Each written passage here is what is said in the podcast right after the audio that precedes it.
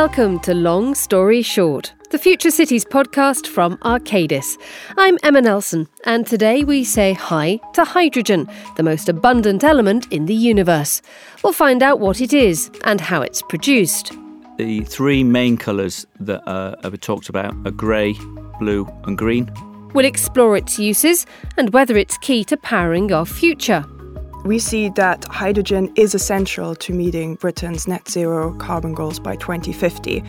But we'll also ask whether it really is the green solution to all our energy problems. So you could argue, like fundamentally, in the first instance, hydrogen is a decarbonisation problem, not a solution. That's all ahead on Long Story Short, the Future Cities podcast from Arcadis. Climate change has been pushing us towards finding new green ways of heating our homes, powering our cars and buses, and fueling our aircraft through the skies. And recently, more shocks have piled on the pressure. Russia's invasion of Ukraine has renewed our focus on fossil fuel, and the cost of living has left many struggling to make ends meet. But are we all missing a trick? Hydrogen has been called the green oil of the 21st century, with enormous potential to replace the fossil fuels we are so dependent on. Well, I'm delighted to say that to talk about what hydrogen can and cannot do, I'm joined around the table today by Natalie Sauber, Director at Arcadis, responsible for all things future mobility, and hydrogen plays a huge part of that. Mark Danta, Northern Gas Networks, looking at repurposing the gas network for hydrogen. I'm William Rowe, CEO and founder of Octopus Hydrogen. We're a green hydrogen producer in the UK. Thank you very much indeed for joining us. Now, who is going to start off by explaining to us exactly what hydrogen is? Maybe Natalie, you'd quite like to have a go. So, hydrogen, really, if we bring it down to the crux as a gas, um, that is the lightest and commonest um, element in the universe nice and neat, Natalie, but when we talk about it in terms of how it's produced, it gets a bit more complicated, doesn't it, Mark?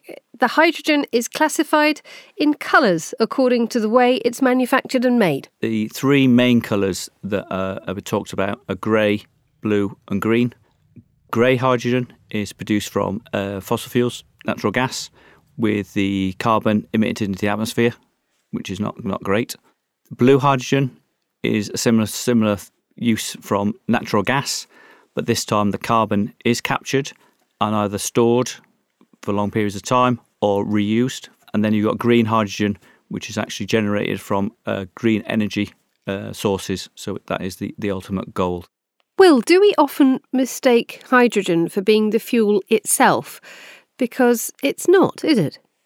It's not a source of energy, it's an energy carrier. So green hydrogen, the energy source was the wind or the sun. And then the hydrogen just a way of moving it around more conveniently. You've got to premise any assumption you're going to use around hydrogen around that fundamental fact. So if we're looking at a green future, really, if you you know, hydrogen's success is derived around the success of wind and solar being cheaper, which they will continue to get. It's also worth noting that we don't have any blue hydrogen projects in the world yet. 97% of the world's hydrogen is grey hydrogen today. And Mark, what does the colour classification mean in terms of the way that hydrogen is used? Um, the colour doesn't actually matter what it's used for, it's just the way it's produced. So we know how it's produced, so how do we move it around? At the moment, the gas infrastructure isn't capable of moving hydrogen because it, at the moment, transports natural gas, um, and we can't transport both of them at the same time. Um, Why so not? Because it'll mix together and you'll end up with a blend there is potential to be, have a blend in, in, in the future, and we are doing a trial up in a place called Winlaton at the moment, a project called HyDeploy, where we're looking at blending up to 20% in the gas network and trialing that to see if, if that's uh, feasible.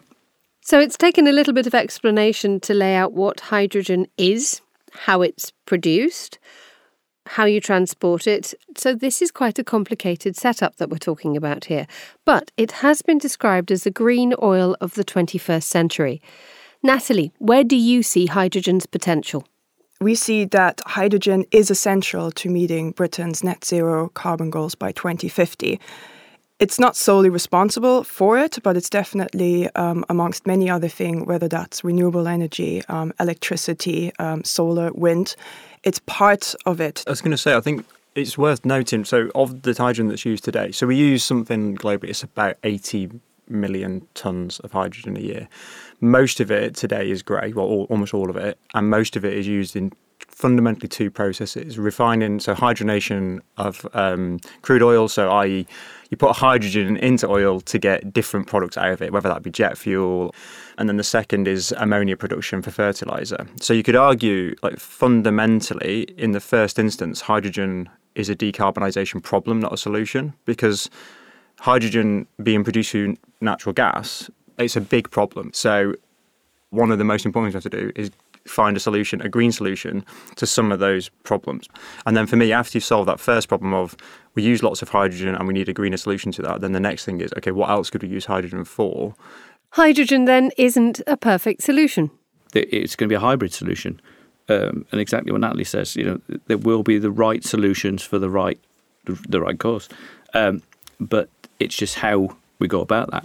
Um, obviously, people are used to using natural gas for their heating and cooking. There's a convenience factor. So we are, in terms of the gas networks, we're looking at ways in which we can convert the existing infrastructure to transport hydrogen.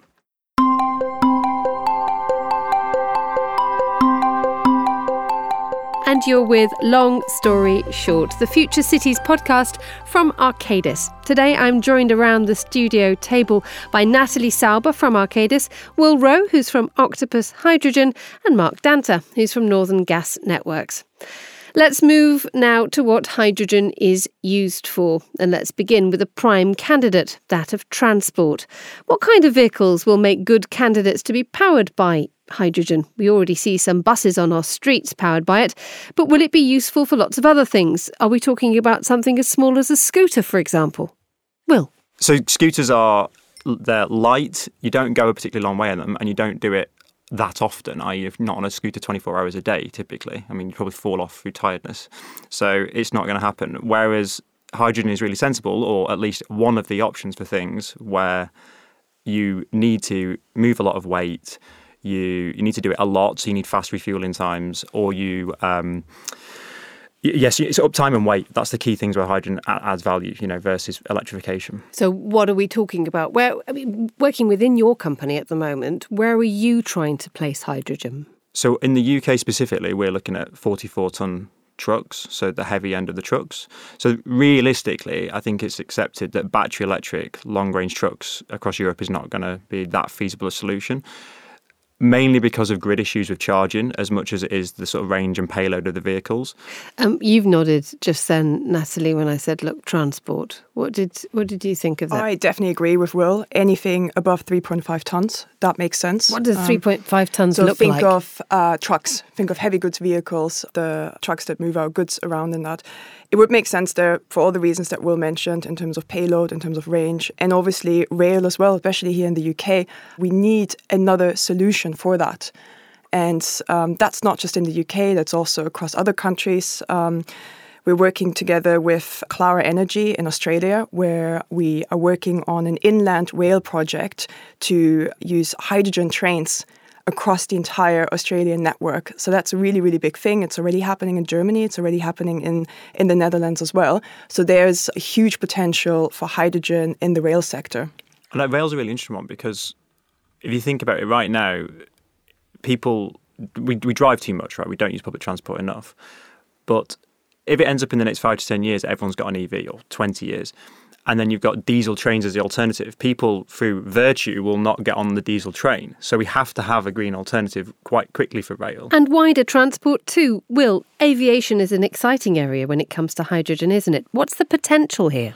I think most of your flights across Europe will be zero emission by 2040. I think it's definitely feasible. I think long hauls are really challenging, but anything under four hours is pretty feasible. Natalie, hydrogen's playing a big part in the development of a project in the north of the UK, isn't it? They're developing all areas of low carbon air travel. Up in Scotland, um, we are developing the infrastructure of a sustainable test airport. And within that, there are three different types of aircraft, including electric, hydrogen, or e fuels, which will be tested.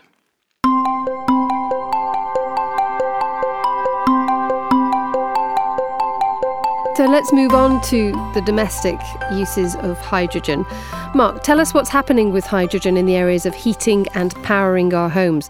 First, we need to establish that actually we need a lot more of hydrogen to make things happen, don't we? It's about a third of the energy value of natural gas.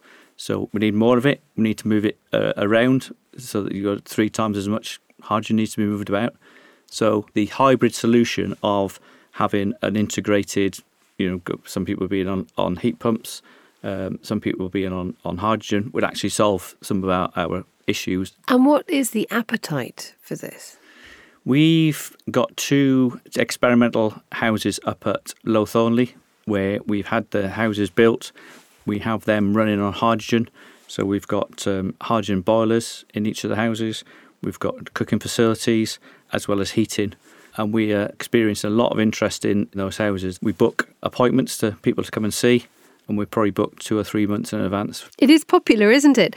And there is a bigger issue here, isn't there, Natalie, when it comes to the urgency of making sure our houses are greener. Are you seeing more demand from the clients that Arcadis works with? We cannot buy gas boilers past 2025. So in terms of you know your point around is there going to be demand for it? There has to be a demand for an alternative solution, and that's what we're doing with Camden. We are basically taking that to the industry and working with um, innovative councils who are really really keen to have a solution in place tomorrow. What exactly are you doing in these homes in Camden? Basically, we're going for site evaluations and we're seeing which of the housing stocks or which of the social housing would benefit and work with a hydrogen boiler and could also withhold the infrastructure that's needed to get the hydrogen from A to B in that. And then once that's approved, we're then basically recommending the type of gas, um, the type of hydrogen boiler that should go in there. So this is the practical, absolutely to how it works in our homes. Just explain to me a little bit more, Mark, about the will and investment when it comes to this because to transform our power infrastructure the way that you are describing requires an awful lot of time, an awful lot of money, and a lot of patience and goodwill. It does. It kind of goes back to conversion back in the 60s and, and early 70s. You know, we did a similar sort of thing, convert the, the gas network then from Towns gas to natural gas. You know, that took 10, 11 years.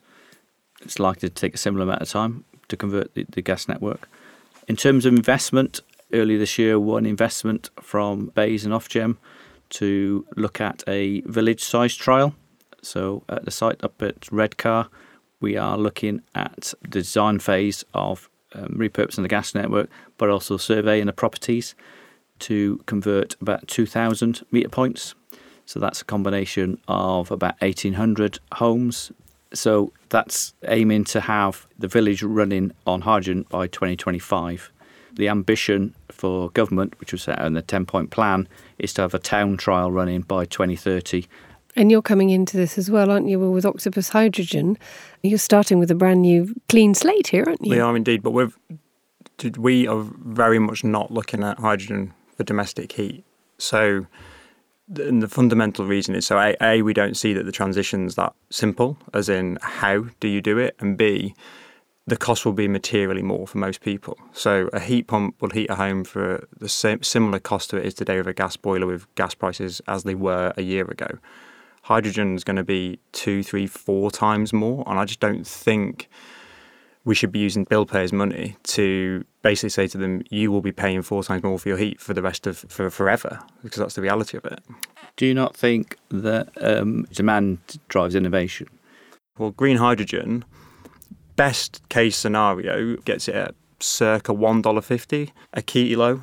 For it to compete with natural gas prices, it needs to be at fifty pence a kilo. So that's a three times increase, full stop fundamentally, no. You know, I, I don't think it can get there. So hydrogen in its domestic use is something still to be debated it's in a big terms. Debate, yeah. It's a big debate. It is a big um, debate. I think the key thing is it's a big debate across industry. You've got you know, energy companies such as Octopus, OVO, EDF, typically the electricity related guys really pushing against hydrogen for heat. And then you've got the oil and gas majors and the gas networks pushing for it.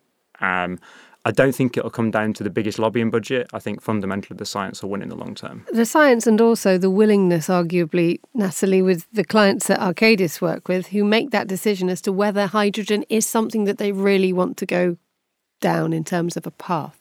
Yes, I think there's going to be some councils, some areas, some countries who are very strongly going to push towards a hydrogen solution, and others who are going to take a slightly alternative path. And that depends on a variety of different reasons in terms of uh, whether the cost and the technology are measuring up to that, as well as in terms of what alternatives are there and if they're going to be cheaper.